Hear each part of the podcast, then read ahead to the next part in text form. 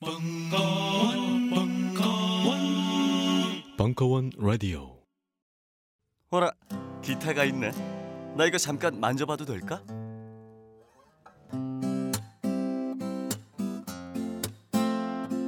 어때 부럽지? 여자들한테 인기 많겠지? 1998년도부터 지금까지 벌써 15년 넘는 전통이 되어버린 황선생 기타 교실이 마침내 딴지마켓에 입점했습니다.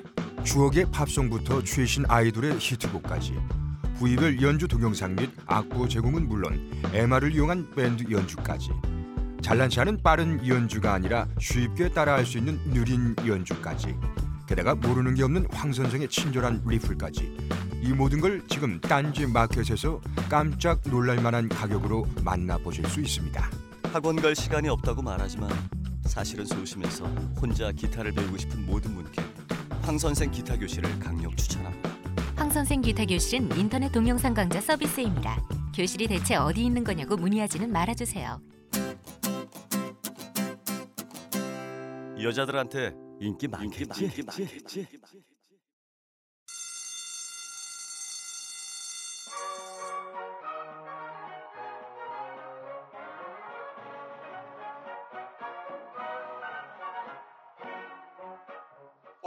힘차게 매일매일 활기찬 당신의 아침을 책임질 손안의 킹스베리 중세 왕과 귀족들만 먹었다는 아로니아와 함께 발기찬 하루를 시작하십시오 100% 폴란드산 아로니아 열매 농축 과즙 평산네이처 아로니아 친 가사 노동과 학업, 직장 스트레스로 지친 가족을 위한 최고의 선물.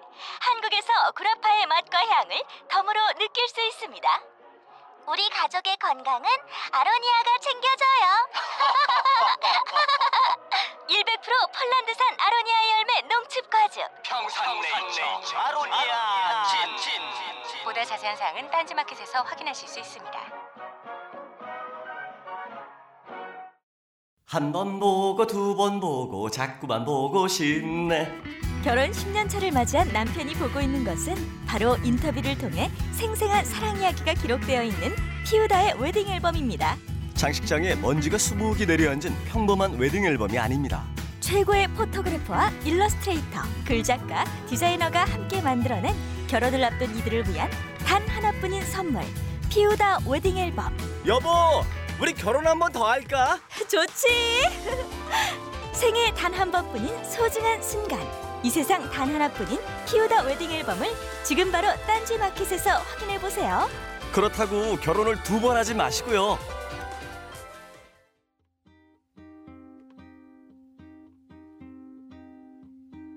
무려 철학 박사 강신주의 파이널 다상담 힐링보다 다상담 1부 3월 4일 강연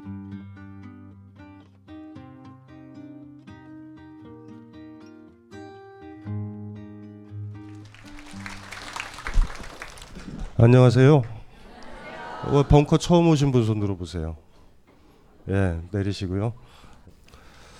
그 다상담 책이 이제 세 번째 건까지 이제 마무리를 되고 작년에 다상담 끝나고서 예 그리고 마지막 이제 그 여기서 했었었던 것들 이제 오늘이 이제 제- 제일 마지막이죠. 이제 오늘이 제가 이제 그 상담계를 완전히 은퇴하는 은퇴하는 날이에요. 은퇴하는 날. 그래서 지금까지 이제 시간들을 해고를 좀 하고 마지막 상담을 해야 되겠다라는 느낌이 들어서 현장에서 할 건데 늦게 오신 여기 처음 오신 분들은 낯을 가릴 거예요.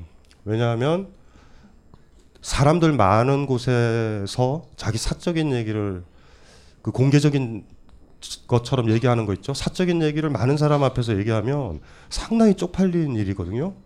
근데 사실 그게 쪽팔릴 정도라면 고민은 별로 깊은 건 아니에요. 진짜 내 다리에 불이 막 타오르면요 남이 보든지 상관없죠. 목욕탕에서 불 났으면 옷 다 벗고 있을 때 여러분들 어떻게 해요? 품위 있게 있어요? 옷 없으면 안 나가요?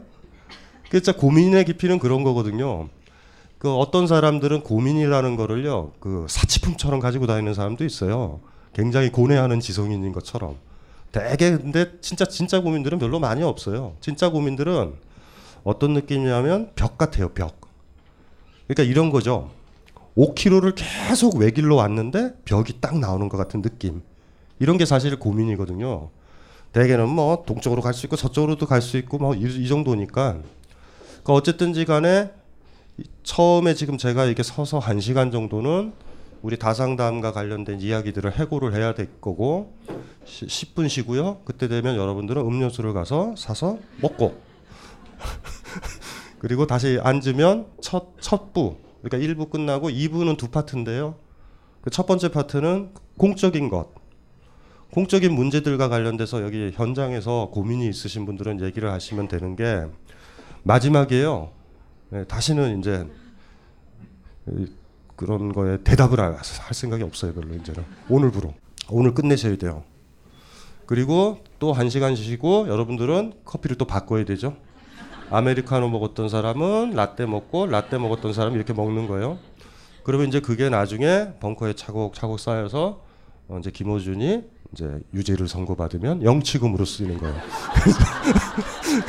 그렇게 하시면 돼요. 그래서 두 번째 파트 2부에서 둘로 나눈다 그랬죠. 첫 번째가 공적인 것, 두 번째가 마지막에 사적인 것. 공적인 걸 먼저 한 이유는 공적인 거를 먼저 해야 돼요. 사적인 걸 먼저 하면 일이 복잡해져요. 대개가 왜냐면 공적인 거가 사실은 더 중요한 문제임에도 불구하고 예를 들면은 남자친구가 자꾸 싸우는 이유 중에 하나는 남자친구가 취업이 안 돼서예요. 핵심은 되게 그런 경우가 많아요. 가정이 왜 불화하냐면 집에 돈이 없어서 불화해요.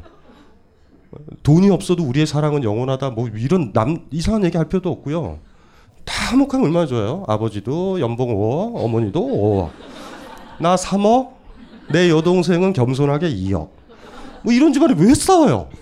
갈등도 없어요. 무슨 소리인지 알죠? 부대 끼기 때문에 문제가 되잖아요. 그래서 사실은 이 다상담이 이게 세 번째 책이고 그 첫 번째 책이 사적인 것, 몸, 사랑, 뭐 섹스 이런 거 관련된 거고 두 번째 책이 일, 뭐 일하잖아요. 노동하고 정치 이런 공적인 건데 1권, 2권, 3권 중에서 두 번째 권이 제일 많이 안 나가요, 사실은. 굉장히 안타까워요. 왜냐하면 제가 제일 좋아하는 건 두 번째 건이거든요. 두 번째 건은 굉장히 유쾌 발랄하고 상쾌하고 뭐라 그래야 될까? 지금까지 이렇게 경쾌하지만 무게를 잃지 않았던 책은 없었다. 이렇게 평가를 하는데 두 번째 건이 안 나가요. 일부건 막 사적인 몸 이런 거 좋아해요. 몸, 섹스, 뭐 사랑 이런 거 제일 힘들고 지루한 것들인데 그런 것들을 좋아해요. 그다가 이 이 세 번째 거는 많이 나갔어요. 이것도 30대 40대 저는 힘이다라고 보여지는데 나이 들기 시작하는 사람들이 노년과 죽음 이 테마잖아요. 이게 색깔도 시커멓지 않아요? 이 책이 의외로 많이 나갔어요. 사실 볼륨도 500페이지가 넘는데. 근데 제 개인적으로는 두 번째 건을 제일 좋아하는데 우리가 사적인 문제에 너무 많이 몰입하고 있는 시대에 살고 있다라는 그런 느낌들. 예, 그런 느낌들이 너무 많이 들어요. 너무 가도해요. 그러니까 그게 뭐냐면 그 문제가 중요한 게 아닐 수도 있거든요. 그러니까 먼 결과에 불과한 게 우리 사적인 생활일지도 몰라요. 그러니까 내가 우리가 좀 어쨌든 간에 좀 공동체가 복원이 돼서 좀 우리가 좀 더불어 살아야 되죠. GDP는 사실 상당히 올라갔음에도 불구하고 그걸 몇 몇 놈들이 다 갖고 있는 게 우리의 지금 모습이거든요. 그러니까 그 돈만 좀 윤택하게 추면 내가 내 남자친구와 싸울 일도 없고, 그렇죠? 괜히 이상한 허름한 허름한 비디오 방에서 사랑을 나눌 일은 없어요. 롯데 호텔이 있는데 왜 거기서 사랑을 해요 우리가? 뭐 이런 문제들이요. 그러다가 싸우죠. 뭐 비디오 방에서 막 캐캐하고 뭐 이상하게 막 싸우게 돼 우울해요. 원래 사랑은 이런 게 아니었는데 향수도 있고 나이트 가운도 뭐 입고 이래야 되는데 비디오 방에서 그런 거 못 하잖아요. 그래서 뭐 서로 다퉈요. 왜 너는 왜 왜 항상 비디오 방이냐? 호텔은 없냐? 막 이렇게 싸울 수도 있잖아요. 그래서 갈라서는 거예요. 근데 우리가 취업도 좀 잘 되고 기타 등등 만약에 이렇게 좀 된다면 호텔에서 지낼 수 있죠. 사랑도 나눌 수도 있고. 그러니까 어떤 면에서는요. 이 사적인 문제도 고유한데 공적인 문제가 아주 그좀 성결적일 수도 있겠다라는 그런 생각들이 좀 들어요. 많이. 바깥쪽에서 스트레스를 많이 받고 스트레스를 풀지 못하는 사람들은 집에 와서 애들을 때리잖아요. 가정폭력범의 핵심들은요. 법 없이도 살 사람들이에요. 공적으로는. 그 여러분도 아셔야 돼요. 연쇄 살인범들의 특징은 부드러워요. 그러니까 김호준 같은 외모를 가진 사람은 사람을 안 죽여요. 여러분도 아셔야 돼요. 왜냐하면 너무 부드러운 사람 있죠. 사람은 용수철 같아가지고요. 이렇게 누가 누르면 튕겨오고 이런 게 있잖아요. 누가 나를 밀면 왜 밀어? 이래야 되잖아요. 밀어도 그냥 밀리고 이런 사람들 있죠. 속으로는 어떻겠어요? 그런 것들이 막 이렇게 있겠죠. 그게 나중에 가장 약한 거에서 터져 나오죠. 그래서 이 세상에 당당한 사람들만이 결혼을 해야 돼요. 이 세상에 비겁하고 쫄아 있는 인간들은 아이를 괴롭히게 돼 있어요. 100%. 부인을 팬다던가. 100%예요, 이거는. 아니면 집에 있는 개라도 때려요. 폭력은 그렇게 시작돼요. 그래서 아주 우리 주변의 이웃들이 서로 폭력을 행사할 때 강남과 강북 지역 중에 어디가 더 폭력이 가정 폭력이 심할 것 같아요. 강북이 많아요. 가난한 사람들이 폭력적 이런 거 아시죠? 성추행서부터 모든 범죄들 강력 범죄가 왜 더 많이 일어나게요? 프레스죠. 바깥에 나가면 계속 굽신거리고 살아야 되는 사람들이 집에 들어와서 터지는 거예요. 뻥. 근데 바깥쪽에서 굴림했던 사람들 있죠. 집에 들어오면 뭐, 뭐 스트레스가 뭐, 어, 뭐가 있겠어요. 그래서 공적인 문제와 사적인 문제가 의외로 많이 연결돼 있어요. 근데 방법적으로는 오늘 그 저 전반적인 흐름은 그렇게 할 거고 그래서 오늘이 마지막 기회예요. 그러니까 잘 준비를 하고 있다가 얘기를 저한테 하시면 돼요. 손 들고. 그리고 공적인 거 이런 어떤 문제를 제가 벙커에서 다상담 시작했을 때 이게 그 일종의 고해성사와 같다. 고해성사의 자리라는 게 왜 소중하냐 하면요. 고해성사 해보신 분 있어요? 성당 가, 성당에 다니시는 분들 있죠? 있죠? 없죠? 어. 없으니까 없으니까 지금 여기 와 있는 거예요. 고해성사의 메커니즘은 배울 게 많은데 뭐냐 하면 신부의 역할은 별게 아니에요. 그냥 들어만 주면 돼요. 들어만 주고 네 죄를 사하노라. 그러니까 이 여러분들이 거기 고해소죠. 고해소에 들어가가지고 얘기하면 돼요. 난 신부를 찢어 죽이고 싶어요. 죄를 저지른 것 같아요 마음속에서. 그러면 신부님이 그래요. 죄를 사하노라. 입 닥치고 있어야 돼요. 그거에 대해서 노코멘트 해야 돼요. 세계에 대해서. 사적인 자리 같지만 내 말로 있죠. 내 발언 있죠. 내가 진짜 이렇게 어디 공개적으로 얘기하면 안 되는 그 얘기를 할 수 있는 그 한 곳이 있기 때문에 우린 편해지는 거예요. 글 같은 거 쓰시나요? 글 같은 거 쓰시는 분은 알 건데 글 잘 쓰는 방법 가르쳐 드릴까요? 하루 있죠. 하루. 하루 동안 집 나오지 말고요. 아무거나 써 보세요. 검열하지 말고. 우리 엄마 죽이고 싶어서부터 다. 다 있는 그대로. 검열 만만치 않아요. 이쁜 글 쓰려고 그러거든요. 그래서 20세기 초반에 초현실주의 작가들의 작품들이 그렇게 나오는 거예요. 막 정신분석가들이 뭐 하는지 아세요? 검열 못하게 하는 거예요. 체면 걸어서. 나오는 거예요. 억압됐던 게 뭔지 아시겠죠? 사에서 욕 먹을까봐 못했던 거 있죠. 있죠, 있죠, 다 있죠. 있으시죠? 그쵸? 키스하고 싶어. 어? 교수님한테. 그래서 그러고 싶었었잖아요. 어? 오늘 교수의 교수 교수의 입술이 나를 부르는데 뭐 이럴 때 뭔지 아시겠죠? 그럴 때 있잖아요. 그걸 글로 쓰는 거예요, 그냥. 검열 안 받고 쓰는 거죠. 그렇게 쓸 때 작가들은 자기 스스로를 구원하는 거예요. 고해성사 자리에서 그게 내 의식의 표면에 대해서 말이 되는 거죠. 난 옆집 아줌마가 너무 좋아요. 옆집 아저씨가 좋아요. 무슨 말인지 알죠? 옆집 아저씨랑 오늘 섹스를 하고 싶어요. 이걸 쓰는 거예요, 그냥. 쫙 검열 없이. 섹스를 하고 싶어요 정도도 아니에요. 구체적인 체의까지 딱 공개되면 난리 나는 거예요, 이제. 무슨 말인지 제가 뭐 얘기하는지 아시겠죠? 여러분들은 그게 너무 튼튼히 검열돼 가지고요. 안에 갇혀 있어요, 이렇게. 작가들은 그걸 터트리는데 성공한 사람들이 어떤 식이든지 간에. 작가들을 만나보면 여러분들과 달리 좀 여유로울 거예요. 뭔가 부드러워지고. 그건 뭐냐면 속에 맺혔던 게 없는 거예요. 그래서 정신분석학도 그렇게 했고 다상담의 자리도 사실 비슷한 메커니즘이죠. 사실 비슷한 메커니즘이었던 거예요. 저라는 사람이 있다고 하더라도 그게 중요한 게 아니라 여기서 공적으로 발언한다라는 거 그 하나만으로 끝난 거예요, 다. 우리 엄마 죽이고 싶어. 집안이 불행했어요. 집안 행복하셨던 분 어렸을 때 없어요. 불가능한 소리예요. 뭘 행복해요? 뭘 행복해? 내가 우유 먹고 싶어서 먹은 적 있어요? 내가 김치 좋아했어요? 다 견딘 거지. 내가 학교 가고 싶었어요? 다 견딘 거지. 행복이라니요. 인간이 가장 먼저 해야 될 게 스무 살까지는 나는 철저하게 억압적이었고 불행했다. 불행한 상태에서 어머니가 아무리 여러분한테 폭력을 가해도 어머니는 안아줘요. 너를 위해서라고. 그거에 세뇌되면 끝나는 거예요, 그냥. 돈만 있으면 집에 들어갈 거예요? 돈 많아. 2조 있어 2조. 우리가 집에 꿋꿋하게 들어가는 이유는 여전히 내 밥그릇이 거기 있고 밥을 먹을 수 있어요. 스무 살 때까지는 무조건 억압이에요, 100%. 그분들이 퍼펙트한 성인이든 뭐든 상관없어요, 그건. 내가 원하는 걸 하는 게 아니에요. 내가 트레이닝을 다 받아야 돼. 똥오줌 가려야 돼요. 숟가락은 이렇게 들어야 돼요. 손으로 먹어도 되는데. DJ DOC의 옛날에 노래 몰라요? 숟가락질 잘해야지 밥 잘 먹나요? 난그 노래 너무 좋거든요. 예? 그냥 아무렇게나 먹어도 돼요. 젓가락질인가요? 예, 죄송해요. 먹어도 돼요. 스무 살 때 행복했다. 손 들지 마세요. 앞으로는 다시는. 불행했던 시절이에요. 그래서 여러분들이 사랑에 빠지는 거예요. 저 새끼랑 전현이랑 같이 있으면 불행에서 벗어날 것 같은 느낌이 드는 거예요. 진짜 행복했으면 있으세요. 그냥 그, 그곳에. 계속. 다시 거꾸로 물어볼게요. 사랑할 거죠. 누군가를. 집이 행복하다며. 아니래요. 진짜 집이 행복하면요. 집을 떠나지 않아요, 우리는. 그런데 집은 행복한 곳이다라고 계속 외우고 있어야 돼요.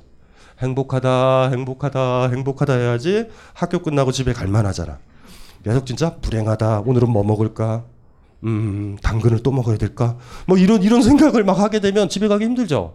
이 차라리 이렇게 생각하면 되죠. 당근에는 비타민이 많아. 어머니는 당근을 줌이 아니라 비타민을 주려고 그랬던 거야? 뭐 이렇게 생각하는 게 편하죠, 뭐. 어쨌든 간에 마찬가지예요. 여기서도 여러분들이 얘기를 하고 제가 무슨 대답을 해줬거나 이런 거는 없었던 걸로 같아 보이고 판을 좀 이렇게 펼쳐주는 거고요. 잘못 생각하는 거를 이렇게 뭐라고 좀 잡아주는 역할 정도를 한 게 이제 다상담의 역할이고 오늘 아마 낯서실 거예요. 2년 동안 이제 여기서 이제 저 다상담이라는 걸 진행했고 원래 모토는 여기 모르시는 분도 있을 테니까 김호준이 이제 프랑스로 가 있었을 때 경제가 휘청했을 때 제가 도와줘야 돼서 다상담을 시작한 거예요. MBC에서 이제 색다른 상담소를 하면서 김호준을 알게 됐고 어쨌든지 간에 그 방송을 하면서 제가 좀 많이 알려져서 김호준한테 도움을 얻었잖아요. 도움을 얻으면 갚아야 돼요. 그 인생의 불, 불문, 불분, 불문율? 불문율이죠? 불문율이 뭐냐면 눈에는 눈, 예, 잘해준 사람한테는 잘해주고 못해준 사람은 절대 용서하면 안 돼요. 끝까지 끝까지 괴롭혀야 돼요. 요것만 잘하면 돼요. 요걸 못하는 사람들이 대개는 종교에 기일을 해요. 모든 거를 품어 품어 주려고 그래. 약하니까. 이게 없어져야 돼요. 우리가 그게 강해지면 우리 사회 독재자도 안 생기고요. 이상한 재벌 새끼들도 안 생겨요. 국민들이요. 끝까지 복수를 한다? 끝까지 그 어떤 스마트폰에요. 하자를 만들어낸다? 복수하는 거 뭔지 아시겠죠? 그 뭔 얘기 하다가 얘기, 이 얘기를 하게 됐죠? 뭔 얘기야? 네? 네, 그래서 그래서 시작을 했어요. 했다가 일이 커지기 시작한 거예요. 방송에 있었을 때처럼 이렇게 편한 게 아니라 얼굴을 직면해서 얘기한다는 건 만만한 게 아니에요. 의외로 시간이 계속 늘어나는 거예요. 원래는 바빴기도 했지만 한 달에 한 번 하다가 흥행이 이게 된 거예요. 이거 이제 벙커 측 입장에서는 어 이게 이게 돈이 되는 거죠. 그러니까 저한테 막 제안을 했어요. 매주 내지는 두 주에 한 번, 한 달에 두 번 하자는데 못 해요. 이게 너무 힘들어서. 제가 언제 죽을지는 모르지만 어쨌든 제 생명의 에너지의 많은 부분들이 한 2년여 동안에서 소진이 너무 많이 됐어요. 아니 농담이 아니고요. 작년에는 막 위경련이 저한테 왔을 정도니까 한번 생각해 보세요. 저희 제일 마지막 요 책에 있는 다상담 마지막은 7시 반에 시작해서 새벽 4시 5시 끝나요. 이렇게 서서 이런 목소리 톤으로 한 시간씩 쉬면서 한 뿌리를 먹어가면서 담배 한 세 갑을 펴야지 겨우 간신히 새벽이 돼요. 그거를 몇 번 제가 해봤더니 와 이거는 이게 제가 다상담을 그만둔 결정적인 이유는 신체적인 문제도 있어요. 못 견디겠어요. 너무 힘들어. 그런데 이 2년의 기간 동안 제가 너무나 많은 걸 배웠어요. 저는 책을 누구보다 많이 읽은 사람이에요. 철학책을. 알려지기 전에도 철학 쪽이나 인문 독자들한테는 철학 대 철학이라는 천 페이지짜리 동서 철학사를 썼었던 사람이고 자본주의 비판에 대한 책을 썼었고 철학적 시읽기의 즐거움, 괴로움, 김수영을 위하여서부터 인문책을 계속 써왔던 사람이잖아요. 시집도 다른 사람보다 많이 읽었고 문학책도 많이 읽고 철학책도 많이 읽었다고요. 다 쓸모 없더라고요. 그러니까 이 자리에 어떤 사람을 딱 만나는 거예요. 무슨 말인지 알죠? 그 사람 고민에 니체도 쓸모 없고요. 다 쓸모 없어요. 다 여기서 2년간 제가 배우기 시작하는 거예요. 그러니까 제가 칸트를 읽는다 그러면 300년 글을 읽는 거잖아요. 제가 글에도 썼지만 이런 얘기를 썼어요. 최소한 저는 2013년을 살았던 인문학자예요. 2013년을.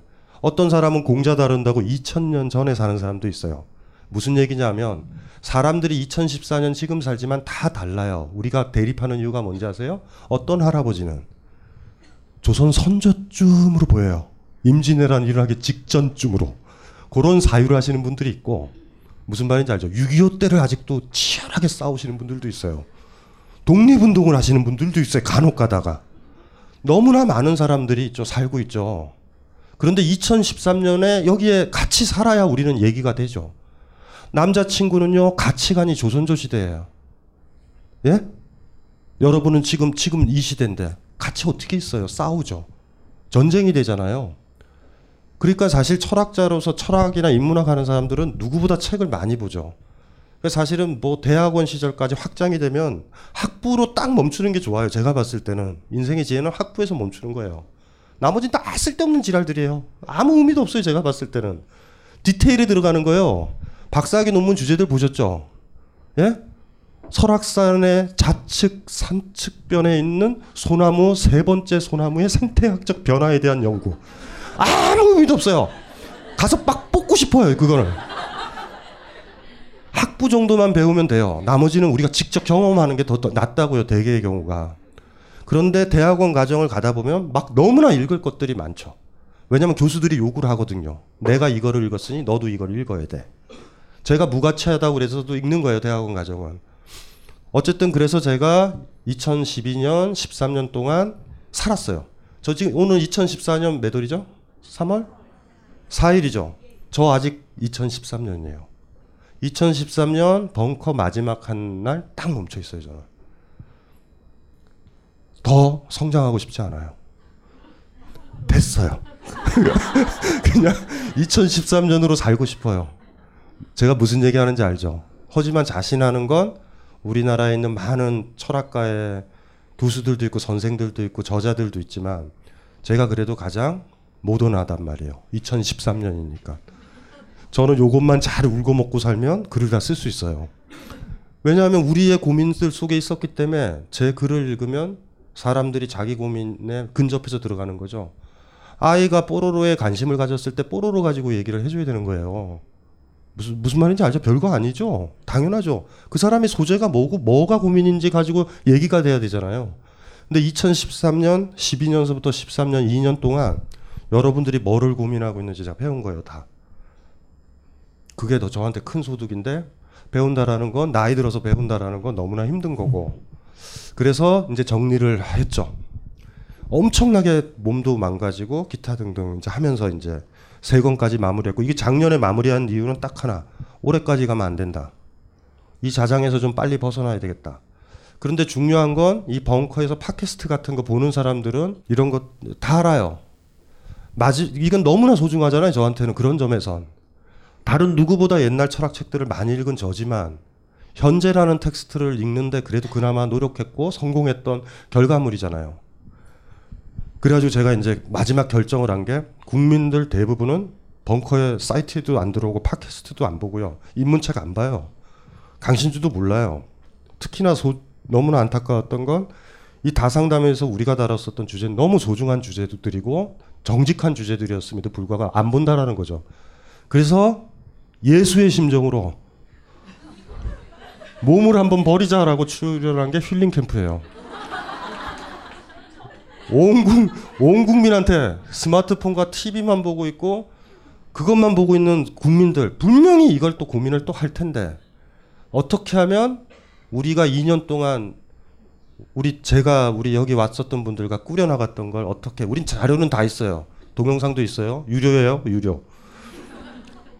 동영상을 보셔야 돼요. 동영상을. 어 재밌어요 그거. 어 책도 있고 교재도 만들어 놨어요. 이거를 이거를 어- 이거를 이거를 저희 몇 명 그래도 꽤 많은 수지만 가지고 있고 싶지 않고 국민들한테 던지고 싶었어요 마지막에. 예, 힐링 캠프 이제 제작진들이 저한테 왔죠. 힐링 캠프가 망한 거 망, 망해 망해가는 느낌이 들었나 보죠. 뭔가 변화가 필요한 거고 작가들은 금방 알아요. 벙커에서 팟캐스트를 보고 여기에 있는 동영상을 보면서 여기서 에너지가 있는 거예요 리얼리티가 그럼 저, 저, 저 당신들을 데리고 와야 이 리얼리티가 나올 거고 리얼리티가 나와야 시청률이 올라가고 시청률이 올라가야 돈을 많이 버니까 온 거죠. 처음에는 저한테 제안했던 걸 저, 저도 강연을 한번 하고 뭐 어떤 사람이 와서 또 강연을 하고 뭐 이런 식으로 이상하게 짠 거예요. 그래서 제가 안 한다 그랬어요. 근데 이들이 욕망은 이 벙커에서 이루었던 2년의 이 에너지였거든요. 일단 거부를 했죠. 그 다음에 또 왔어요. 어떻게 하면 하시겠냐고. 제가 얘기를 했죠. 내 위주의 방송을 한다. 그래가지고 만든 거예요. 4시간 40분 동안 이제 녹화를 한 거죠. 녹화를 해서 그걸 이제 편집을 해가지고 다행인 거예요. 예능 프로들은 12시간 녹화를 해서 1시간 나가요. 그러니까 예능 프로는 굉장히 위험한 거예요. 그래서 왜냐하면 자기가 말하는 것, 말하려는 거는 다 제거될 수 있어. 중간에 피곤해서 욕한 거 있죠. 이런 개새끼들을 봤나. 요것만 딱 나와요. 그래도 밑에 자막 나오죠. 막말의 대가 누구 누구 누구 이렇게. 그래서 어쨌든 나오고 그게 이제 알다시피 뭐 여러 가지로 뭐 결과적으로는 제가 의도했던 것 이상의 효과들이 나서 그 제가 여기 그거 나오고 여기 담당자들한테 물어봤죠. 요새 조회수가 얼마나 되냐. 더 많이 늘었다. 오케이. 우리가 했었던 2년 동안에 했었던 다상담의 기록들, 팟캐스트, 동영상, 책, 제 새끼들이에요. 어느 부모도 그렇지만 새끼가 자기 자리에 가, 가기를 원하고 저보다 더 잘 살았으면 좋겠다라는 거죠. 마지막 이제 AS 같은 거 그게 제 마지막 어쨌든 상담이었었을 거예요. 예, 그렇게 했고 이제 그래서 오늘 아마 여기 오신 분들은 힐링 캠프에서 저 처음 보신 분 손으로 보세요. 그렇죠? 예. 우리 2년 동안 여기 살 때 뭐 하신 거예요? 아 외국 공부했어요? 뭐 했어요? 예, 일했어요 열심히요. 그러니까 그러니까 저 두 분이 지금 구원을 받은 거예요. 예, 인문학적으로. 그러니까 이게 이게 지금 이 책이 오늘 이제 예스 24를 통해서 오셨다면 또 그랬을 거예요. 팟캐스트 힐링 캠프에서 저를 처음 보신 분 두 분 말고 또 다른 분 있죠. 있죠. 그쵸 그때 에너지는 우리가 다 상담을 했던 에너지의 10분의 1, 5분의 1도 안 돼요. 왜냐하면 고민들이 남루해서 저 사람이 나한테 정직함이 90으로 갈 때 저는 90으로 가고요. 10이면 10밖에 못 가요. 저 사람이 10만 자기를 보, 보이는데 내가 20으로 들이대면 폭력으로 느껴져요. 근데 거기는 수위가 너무들 낮은 거예요, 다들. 뭔지 알죠? 너무 낮아요. 어떻게 하면 끌어 끌어볼까 했는데 안 돼요, 그거는. 고민이 있던 사람들이 카메라가 돌아가는 순간 자기 화장을 고칠 때 이게 뭐예요, 이게? 그런 게 어디 있어요, 지금? 목욕탕에 불난 것 같은 건데. 근데 여기에 벙커에서는 그러지 않았어요. 책 중에 제일 강도가 센 게 이 마지막 건이에요. 2012년 1년은 저를 간을 봤어요. 많은 사람들이. 저 새끼가 나를 담아낼 수 있을까? 저놈은 얘기가 될 수 있을까를 간을 계속 본 거예요. 그게 두 건으로 나온 거죠.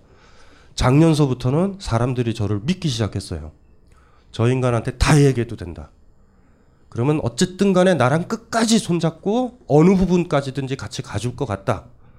이렇게 해서 이제 이 책이 이제 볼륨감 있게 이제 나온 거고 더 진지해졌죠. 그래서 어떤 분들은 1권, 2권은 좀 가볍고 3권이 무겁다가 제 탓은 아니에요. 진짜 제 탓은 아니에요. 그걸 오해하시면 안 돼요.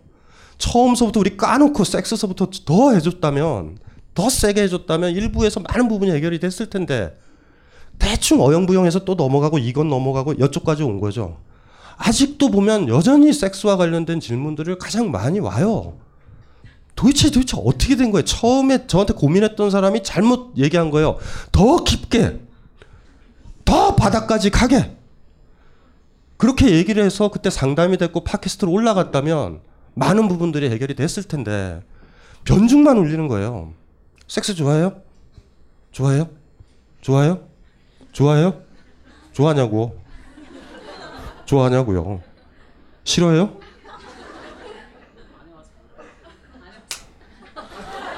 아, 진짜. 씨. 할 거야 안 할 거야? 할 거야 안 할 거야? 할 거야? 안 해봐서 모른다며. 그러니까 이러 이러니까 문제죠. 좋죠. 좋죠. 좋죠. 좋다니까요. 좋대 누나 셋이.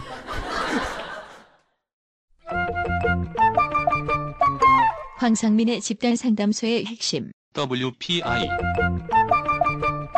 자, WPI가 뭐냐? 어, 그 좋은 질문이에요. 훌륭해요. 이 WPI는 언제 개발하신 겁니까? 어, 개발된 게 한 10년 넘었네요. 그의 10여 년에 걸친 인간 심리 탐구와 실제 적용을 통해 개발해낸 성격 및 라이프 진단 툴.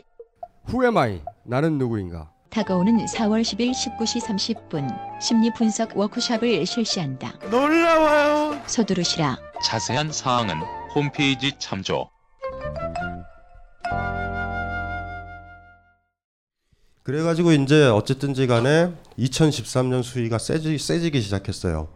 수위가 세졌다라는 거는 검열 측 입장에서 수위가 세진 거고 우리 입장에서 본다면 정직하기 시작한 거죠. 진짜 이제 친구가 된 거고 진짜 대화를 하고 진짜 상담을 하는 거죠. 상담을요. 상담소 같은 걸로 입장에서 생각하면 안 돼요. 상담은 글자 그대로 보면 dialogue잖아요. 상이라는 글자가 서로 상자고 담이 이야기 담자니까 그렇죠. 한자랑 똑같아요. 영어랑 dia logue. dia가 two잖아요. dia가 two라는 말이고 logue가 로고스고 말이라는 소리거든요. 모놀로그가 독백이잖아요. mono가 하나, logue가 말이거든요. 우린 대화를 해왔던 거예요. 진지하게. 정직한 이야기를 해놓으면 결실이 나오죠. 그러니까 이- 이런 경우 있죠. 그런 경험 경험 안 해봤어요? 남자가 원하는 건 아무래도 섹스 같은데 이 새끼가 변죽만 울려요. 자꾸 피곤하고 쉬고 싶대. 그 뭔지 알죠? 그래서 이분이 화가 나서 병원에 입원을 시킨 거예요. 푹 쉬라고. 그랬더니 막 화를 내요 병실에서. 이게 아닌데 처음서부터 얘기를 해야죠. 제대로. 정직하지 못하면 관계는 진척이 안 되고요. 해결도 안 돼요. 아무것도. 근데 그 비겁해서 조금씩 조금씩 조금씩 물러가다가 일이 커진 거죠. 그래서 애, 남자친구가 난동을 부리니까 의사한테 또 가서 말한테 쓸 수 있는 진통제를 넣어주세요. 넣고 또 그래서 이제 마취가 되고요. 마취 안 깨서 죽고 의료 사고 나고 막 이렇게 커지는 거예요. 일이. 처음부터 그냥 자고 싶다 그냥 얘기하면 되지. 뭐 피곤하다 쉬고 싶다. 요새 일이 많지 않니? 이런 헛소리를 한 거예요 지금. 피곤한데 무슨 사랑을 해요? 그러니까 여자분은 잘못 없죠. 여자분이 잘못일 수도 있어요. 딱 들어보면 알아야 되죠. 얘가 피곤한져서 쉬고 싶다 그랬으니 사랑은 하면 안 되겠구나. 이렇게 잘못 생각한 거죠 그러니까 이런 문제들인 거죠 그래서 우리가 이제 상담을 계속 진행을 해오면서 여러분들의 정직함이 저한테 반향이 가서 여러분한테 되돌아가는 거예요. 이렇게. 제가 그래서 그런 비유를 많이 썼는데 저의 역할은 도화지의 역할이에요. 도화지. 여러분들이 제가 어쨌든 제 안에 서 있죠. 저랑 얘기하면서 저라는 사람 도화지 위에 여러분의 맨 얼굴이요. 여러분들의 뱃살 같은 거야. 아주 치욕스러운 것들 있죠. 막 책만 보면 하품이 나오는 나의 그 비지적인 모습. 그러니까 뭐냐면 책이랑 담을 쌓은 것 같은. 스파게티를 보면은 눈이 동글동글한데 책만 보면은 혼미해지는 이런 모습을 그리는 거예요. 뭔지 아시겠죠? 처음에 그거를 보고 사람들이 착각에 빠져요. 강신주가 나는 이렇다라고 나는 무식하고 비지적이고 허영덩어리라고 내가 얘기하는 것처럼 착각에 빠져서 저를 싫어해요. 네가 뭔데 새끼야 나를 그렇게 평가해 이러고 도망가요 다. 시간이 한참 지나면 저한테 다시 오죠. 미안하다고. 그게 자기 얼굴이었거든요. 저는 여러분들을 파- 평가 내리지 않아요. 그냥 제가 원하는 건 여러분들이 정직했으면 좋겠어요. 예전에 제가 학교 때 교훈 교훈이 뭐였냐면 정직이 최선의 방책이다. 나이가 드니 그 그품들이요 가슴 깊이 많이 와닿는 게 많아요. 정직은 최선의 방책이다. 좋은 사이는 어떻죠? 정직한 사이죠. 사랑하는 사이는 어떤 사이? 정직한 사이. 직장은요. 부정직해야지 관계가 유지되는 사회. 며느리와 시어머니에서 정직은요. 굉장히 힘든 많은 파국들을 낳고 대통령과 국민 사이의 정직은 굉장히 많이 힘들어져요. 그러니까 허지만 이런 거죠. 그거 알아야 돼요. 내가 지금 부정직한 거고 정직하지 못하는 것도 알아야 되고 정직해야 될 관계에서 정직해야 되죠. 우리의 가장 큰 문제는 사실 그런 것 같아요. 퍼펙트하게 완전한 인격이면 대통령을 만나도 정직하고 아이를 만나도 정직하고 어머니를 만나도 정직하고 후배 만나서 정직해요. 여러분들은 거꾸로죠. 약자를 만나면 정직하지만 선배를 만나면 비겁해지죠. 하지만 그거라도 알아야 되죠. 그러니까 제일 훌- 훌륭한 인격은 모든 거에서 정직한 사람이에요. 두 번째는 필요에 따라 그때그때 다른 사람들이 있어요. 알아! 하지만 부정직하는 게 나아요. 회사에서 잘려. 관계가 안 좋아져. 하지만 결정적인 순간에 정직을 폭발시킬 수 있어요. 그런 사람들은. 여자친구를 만나면서. 남자친구를 만나면서. 뭔지 알겠죠? 친구를 만나면서. 혁명의 동지를 만나면서요. 나는 이걸 원한다라고. 내가 원하는 걸 네가 원할 때 우리는 같이 있어야 돼요. 왜냐하면 그 원함이 두 배가 될 테니까. 사랑하는 사이에선 정직해야 돼. 뭐, 뭐 이런 거 있죠? 우정 사이에선 정직해야 돼. 이거고. 세 번째 단계 가장 안 좋은 경우는 매 사이 다 부정직해요. 대개는 그래. 사랑하는 사람한테도 거짓말해요. 싫은데 싫다고 못하고. 좋은데 좋다고 못하고. 무슨 말인지 아시겠죠? 예. 이게 이제 문제인 거죠. 이러다 보면 나중엔 불행해지기 시작해요. 자기 자신이. 도대체 뭐예요? 내가 사랑하는 사람한테 사는데 이 새끼랑 사는 거와 직장 상사랑 있는 거랑 별 차이가 없는데 이 뭐예요 도대체? 왜 우리가 사랑을 찾는지 아세요? 나한테 정직을 허락하는 사람. 나한테 내가 이리이리 살아가는 걸 그대로 보여줘도 받아줄 수 있는 사람이에요. 우린 그 사람을 사랑하죠. 그 사람 있어야 되죠. 나한테 가식을 요구하는 아, 요구하지 않는 사람이 있어야 되잖아요. 다상담을 하면서 사실은 제가 역, 역할을 했던 게 그거예요. 그런 정직한 오빠, 삼촌, 동생일 수도 있을 거예요. 어떤 분들한텐 아니면 나랑 동기 뻘인 사람 그런 사람으로도 내가 서 있어야 되겠다. 그게 1, 2년 동안 우리가 서 있었던 거예요. 그 결과물들이 이제 다 나온 거고 뿌듯하죠. 예, 에너지를 다 써가지고. 음, 그래서 이제 이게 나온 거고요. 그 이제 의외로 이제 아까도 얘기했지만 잘 됐고 기타 등등 잘 됐고 뭐 이렇게 해가지고 작년에는 뭐 바닥을 쳐서 몸이 이제 망가지기 시작하죠. 프롤로그에도 썼지만 상담의 마무리는 이렇게 끝나요. 제가 뭘 주장하기보다 여러분들이 어떤 자리에 서 있는지 흐릿했던 그림을 명료하게 저와의 대화 속에 그리는 거예요. 자기가 어떤 사람인지 진짜 자기의 맨 얼굴이 뭔지를 그리는 거예요. 그 역할을 했죠. 그럼 저는 버팅겨야 돼요. 계속.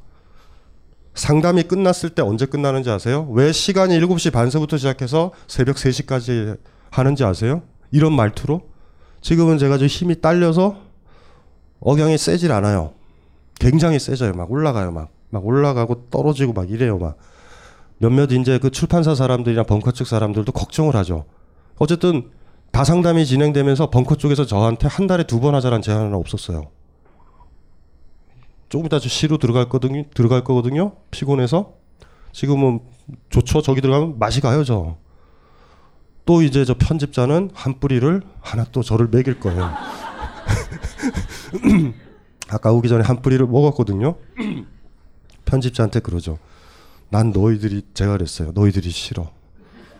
약물을 먹여서 어떻게 한번 어떻게 한번 쥐어짜 보려고 하는. 아 그래도 저는 좋아요. 먹어야지 또 다시 또 이쪽에 올라오니까. 그래가지고 어쨌든 에너지를 다 쓴 거예요. 그래서 예, 이 책이 이제 세 권으로 다 완성이 된 거고 팟캐스트나 이런 것들이 있거든요. 아 또 저 한 좀 미안한 거. 아니 제가 좀 우려하고 아니 실망스러운 게 하나 있어요. 여러분들이 가난한 건 알아요. 책을 잘 안 사요. 팟캐스트에서 나왔다고 해서 안 사더라고요. 놀라운 일이 벌어지고 있어요. 이게 이럴 수가 없는데 이 책이랑 다상담은 달라요. 3분의 1을 제가 새로 쓴 거예요. 그날 못했던 얘기들을. 아시죠? 읽어보신 분은 알 거예요. 팟캐스트 본 거랑 좀 다르거든요. 여러분들이 홍보를 해야 돼요. 계속. 너 팟캐스트 들었니? 팟캐스트면 되는 거 아니니? 굳이 왜 책을 사니? 책은 달러 얘야. 라고! 라고 한마디를 해야 돼요. 라고. 이게 이게 교재라니까요. 전 저자기 때문에 알아요. 책이라는 건 뭐냐면 저, 제가 뒤져도 있는 거예요. 책을 만들었을 때 그 도서관에 기 들어가는 거거든요. 책을 냈다라는 건 저자 입장에서 그런 입장인 거예요. 방송에서 못했었고 제대로 못했었고 또 하나가 이렇게 재밌는 게 있어요. 이, 이분이랑 막 스- 섹스에 대해서 얘기하잖아요. 이분이랑 막 얘기했다. 이분한테 너무 많이 얘기한 거예요. 그랬더니 이분 좀 얘기하다 보니까 이분은 우리 둘이 얘기한 거 가지고 정리가 되신 거야.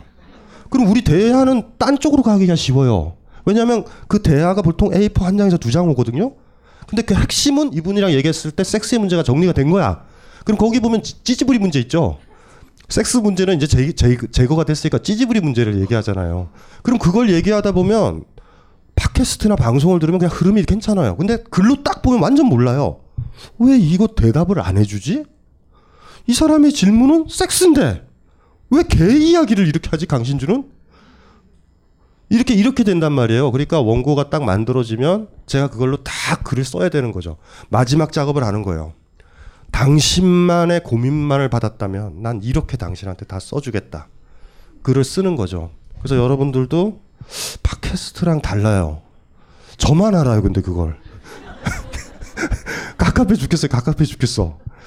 그 나중에 사실은 그래서 이게 벙커에 있는 팟캐스트와 동영상을 없애야 돼요. 없애서 없애서 이쪽으로 그냥 가야 되는데 뭐 어쨌든지 간에 그건 니들이 알아서 해야 될 일이고 그래서 일단은 이렇게 오늘은 1건, 2건, 3건 이렇게 해가지고 어우 작년에 그쵸? 작년에 마무리를 하고 마지막 힘을 다해서 마무리를 한 거예요. 올해를 다상담으로 끌고 가고 싶진 않았어요. 너무 힘들어서. 음, 그런 거 있죠. 여러분들이 아버지가 됐을 때 여러분들이 죽을 때 언제 죽어야 되는지 아세요? 11시에 죽으셔야 돼요. 그래서 3일장이 줄어들어요. 1시에 돌아가시면 아주 일이 복잡해져요. 똑같은 거예요. 타이밍이 있거든요. 아 무슨 무슨 말인지 아직 납득이 안 되시는 분은 양친이 다 건강하신 거예요. 딱 한 새벽 1시에 돌아가시면 3일장 풀로질 해야 되잖아요. 근데 밤한딱딱 한 시간만 빨리 돌아가시면 돼요. 한 시간만. 11시 55분. 와 깔끔하다. 상을 치러 보신 분은 알겠지만 상주 저도 상주를 지내봐서 알겠죠. 잠을 못 자요. 아 근데 저희 아- 저희 아버님은 깔끔하게 음 12시 45분. 그래서 마지막 최후까지 너 장남 최선을 다해보렴. 너의 능력을 보여봐. 보여주 보여줬죠. 근데 조금 안타까움이 있어요. 그런 그런 어떤 작은 안타까움이. 그래서 이거를 작년에 마무리를 한 거예요. 잘못하다가 올해도 그 자장에 있겠다. 약간 지금도 반반인데 SBS 힐링 캠프를 나갔던 게 옳았나 그랬나라는 건 지금 좀 반반이에요, 사실. 계속 그 숙제로 남아요, 저한테는. 왜냐하면 그것 때문에 제가 1, 2월을 또 다상담으로 밀려 들어와 버렸어요. 의도치 않게. 그리고 갑자기 상담을 해달라는 전국적인 요청에 직면하게 되면서 오늘 드디어 밝히는 거예요. 상담계를 떠난다고. 안 한다고 이제는 힘들어서. 그리고 모든 것들은 다 있어요. 제게. 제가 제가 그만둔 이유는 딱 하나예요. 또 하나의 이유가 뭐냐면 어느 순간 제가 교주처럼 되어 나가는 걸 봤을 때 우려했기 때문에 그만둔 거 하나. 또 하나는 뭐냐면 2년 정도 되니까 디테일의 변화들은 있지만 비슷한 문제들이 반복되기 시작해요. 어느 사이인가. 팟캐스트를 들으시면 알 거예요. 비슷한 문제들인 것 같다라는 느낌들이. 그래서 처음에 2013년 그 한 해는 찬란했었어요. 저도 막 너무 좋은 게 이런 것도 고민하네? 막 이런 것도 막 나왔는데 1년이 지나니까 슬슬 변주가 된다? 개 가지고 고민했던 사람이 고양이 가지고 물어본다든가 햄스터를 물어본다든가 이런 변주가 와요. 저 무슨 말인지 알죠? 남자 키스, 남자 친구는 제 가슴만 만져요라는 사람도 있고 엉덩이만 만져요도 있는 거야. 뭐 어떻게 하라고요 나보고. 막 이런 문제들에서 사실은 그만둔 것도 있어요. 그래서 결과적으로는 지금 아직도 아직도 이 자장에는 있어요. 근데 최선을 다했고 다시 그 시간 결정의 신- 순간이 와도 똑같이 했을 것 같아요. 2년 동안 여러분들은 모르는 여기서 고민을 같이 상담했던 그 많은 사람들의 고통들, 인내, 진실들, 애정들 그것들을 사람들한테 알려줘야 되는 한 기회가 왔다면 다시 또 다시 또 할 거예요. 또 할까요? 이왕 이렇게 된 거 계속. 예, 예, 그래서 이제 여러분들이 오게 됐고요. 자 이제 그리고 제가 지금 몸이 사- 진짜 안 좋아요 많이요. 제가 얼마 전에 치- 치필실 비스무리한 거 서울에 집을 하나 구했어요. 이제 지방에 집 하나만 구하면 이제 그 집이서나 서울에 있는 요 치필실에 두 곳에서 두 곳 중에 한 곳에서 전 죽을 거예요. 마지막 이사 전 이사를 한 번 했고 이제 조금 있다 2, 3년 지나서 마지막 이사를 할 거예요. 멋있지 않아요? 시체로 나갈 수 있는 집을 잘 골라야 돼요. 이거 이거, 이거 중요하다고. 몇 번 이사 더 갈 것 같아요? 아직 그거 모르죠. 마지막 서울에 이제 제가 이제 어차피 서울에서 편집자들도 만나고 출판사도 만나야 되고 서울에 올라올 기회가 있으니까 2, 3일 머물 수 있는 거와 속초에 있을 수 있을 수도 있고요. 제가 죽는 곳이 통영이라고 옛날에 생각했는데 통영은 개판됐어요. 지금 통영은 안 되고 어느 쪽이 있죠. 그런데 가서 조용히 예, 사람들 안 만나고 예, 그렇게 그냥 바닷가 쪽 같은데 바다 낚시 예, 다금바리 예, 역시 다금바리 아세요? 다금바리 제주도에 가서 다금바리 드셨던 분 손으로 봐요. 부유하신 분들이요. 다금바리는 예약을 해야 돼요. 그리고 표를 빠, 받아야 돼요. 아침에 배가 나가서 낚시로 잡아와야 돼요. 다금바리를 먹은 사람들은 더 이상 광어를 먹을 수가 없게 돼요. 그 나중에 제주도를 가게 되면 만약에 여러분을 사랑하는 사람이 누군가가 있다고 한다면 뭔지 알죠? 얘기를 하세요. 너 나 사랑하지? 하면서 한마디만 하면 돼요. 다금바리 사줘. 근데 애가 갑자기 5분 자기를 사주겠다. 이러면 헤어지면 돼요. 다금바리요? 아, 다금바리 먹고 싶다. 그래서 나중에 다금바리를 많이 잡을 수 있는 바닷가 근처에서 낚시를 하면서 다금바리를 잡아서 마지막 생계를 유지를 유지를 해볼까? 뭐 그런 생각하고 있어요. 그래서 지금 지금 이제 이사를 이사하는 거 아시죠? 어우 이사 너무나 힘든 일이에요. 저같이 책임하는 사람들은 네, 너무 지금 힘들어요. 막 허리도 아프고 어우 힘들어요. 저 요새는 웬만하면은 지금 이 시간에 우리 아줌마들이 제 방을 청소하고 있어요. 못 하겠어. 제가 바, 바닥을 계속 닦았는데 두 번째 닦아도 다시 검은 게 나와요. 저는 아줌마들이요 가볍게 지나가시면 약 6개월을 가요. 이 놀라운 기적과 같은 일들이 벌어지는 거거든요. 뭔지 모르겠어. 오늘 내가 감시를 하고 싶었어요. 도대체 아줌마들은 어떻게 방바닥을 청소하는 걸까? 제 수수께끼 중에 하나가 제가 어머님이랑 같이 살았을 때 집에 머리카락이 없었거든요. 머리카락이 없었어요. 나는 그래서 사람들이 머리카락이 안 빠지는 줄 알았어요. 이혼하고 나서 혼자 살면서 제가 가장 현격하게 느꼈던 건 이놈의 털은 도대체 어디서 나오는 것인가? 털 많이 나오죠. 너무 힘들어요. 그래서 우리는 처음에는 이렇게 집이 방이 몇 개 있다가 제가 어떻게 살았냐면 이 방에서 살, 살았더니 머리카락이 막 떨어지고 먼지가 쌓여요. 옆방으로 옮겼어요. 그대로. 이렇게 옮겼다가 거실로 갔어요. 그리고 제가 이사를 가요. 이제 그래서 오피스텔에서 지냈어요. 오피스텔 주거용 오피스텔에서 지내면 방이 하나잖아.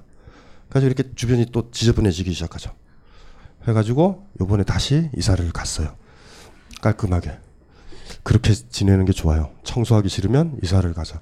중간에 아줌마를 부르려고 그랬는데 바빠서 못 불렀어요. 못 불렀더니 무슨 일이 벌어지냐면 창피해서 아줌마를 부르기 위해선 청소를 해야 되는 제 모습을 발견하게 되는 거예요. 더더군다나 제 얼굴을 제 얼굴이 좀 쪽이 많이 팔려서 아는 척을 해요. 어머나 강신주 선생님 이러면서 화장실을 본다라는 느낌은 사뭇 좋진 않아요. 그러니까 아줌마를 부르기 전에 청소를 해요. 이렇게 깨끗하게 해서 옥시 싹싹 이렇게 뿌려가면서 청소도 하고 어우 요번에 이제 이사를 가서 깔끔하게 정리가 됐어요. 그래서 오늘이 너무 행복한 날이에요 저한테는 2년 동안 보냈던 다상담이 이사와 함께 다 마무리가 되는 예 그런 자리고 머릿속에 생각을 하셨죠. 자 이제는 좀 쉴 텐데요. 어떻게 하냐면 가서 커피를 드시고 커피를 드셔야 돼요 무조건.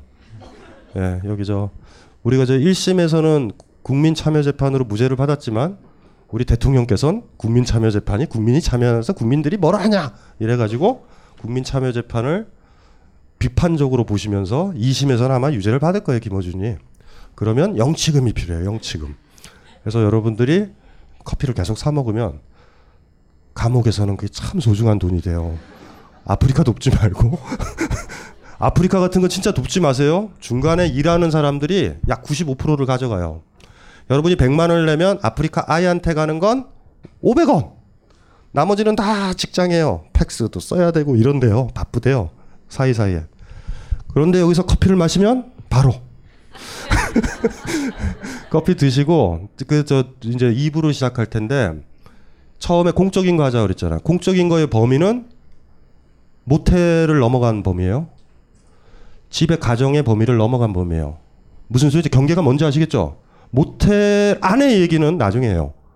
모텔이나 집 안, 무슨 뭐 카페 안, 뭐 이런 거 있죠? 그런 걸 사적인 얘기라고 경계를 하자고요. 사적이다라는 건 혼자를 얘기하는 게 아니라 삼이란 관계 있죠. 프라이빗한 거. 이건 뭔가 좀 쪽팔리는 것 같은데 뭐 이런 거. 뭐 요런 문제들은 3, 2부. 그러니까 2부에서 두 번째 파트에 하고 첫 번째 파트는 모텔 이상 직장 뭐 이런 것들 있죠. 정치 뭐 이런 것들 있죠.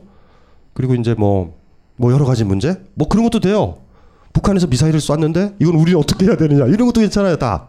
후쿠시마 원전을 어떻게 할까? 아베를 어떻게 할까? 뭐 상관없어요. 원래 이 다 상당이 뭔지 아세요? 다. 다가 뭔 것 같아요. 다라는 뜻이.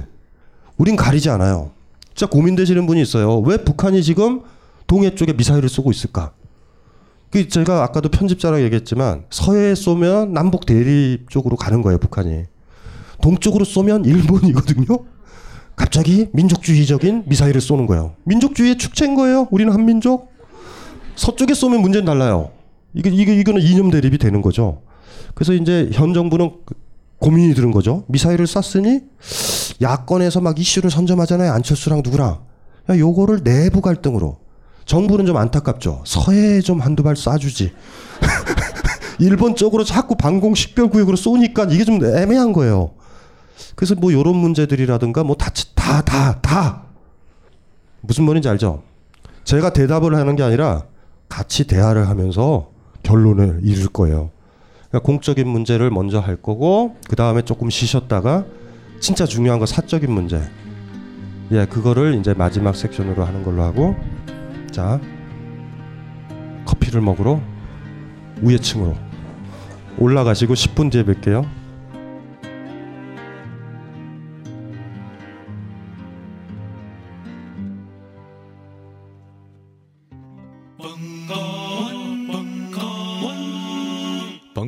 벙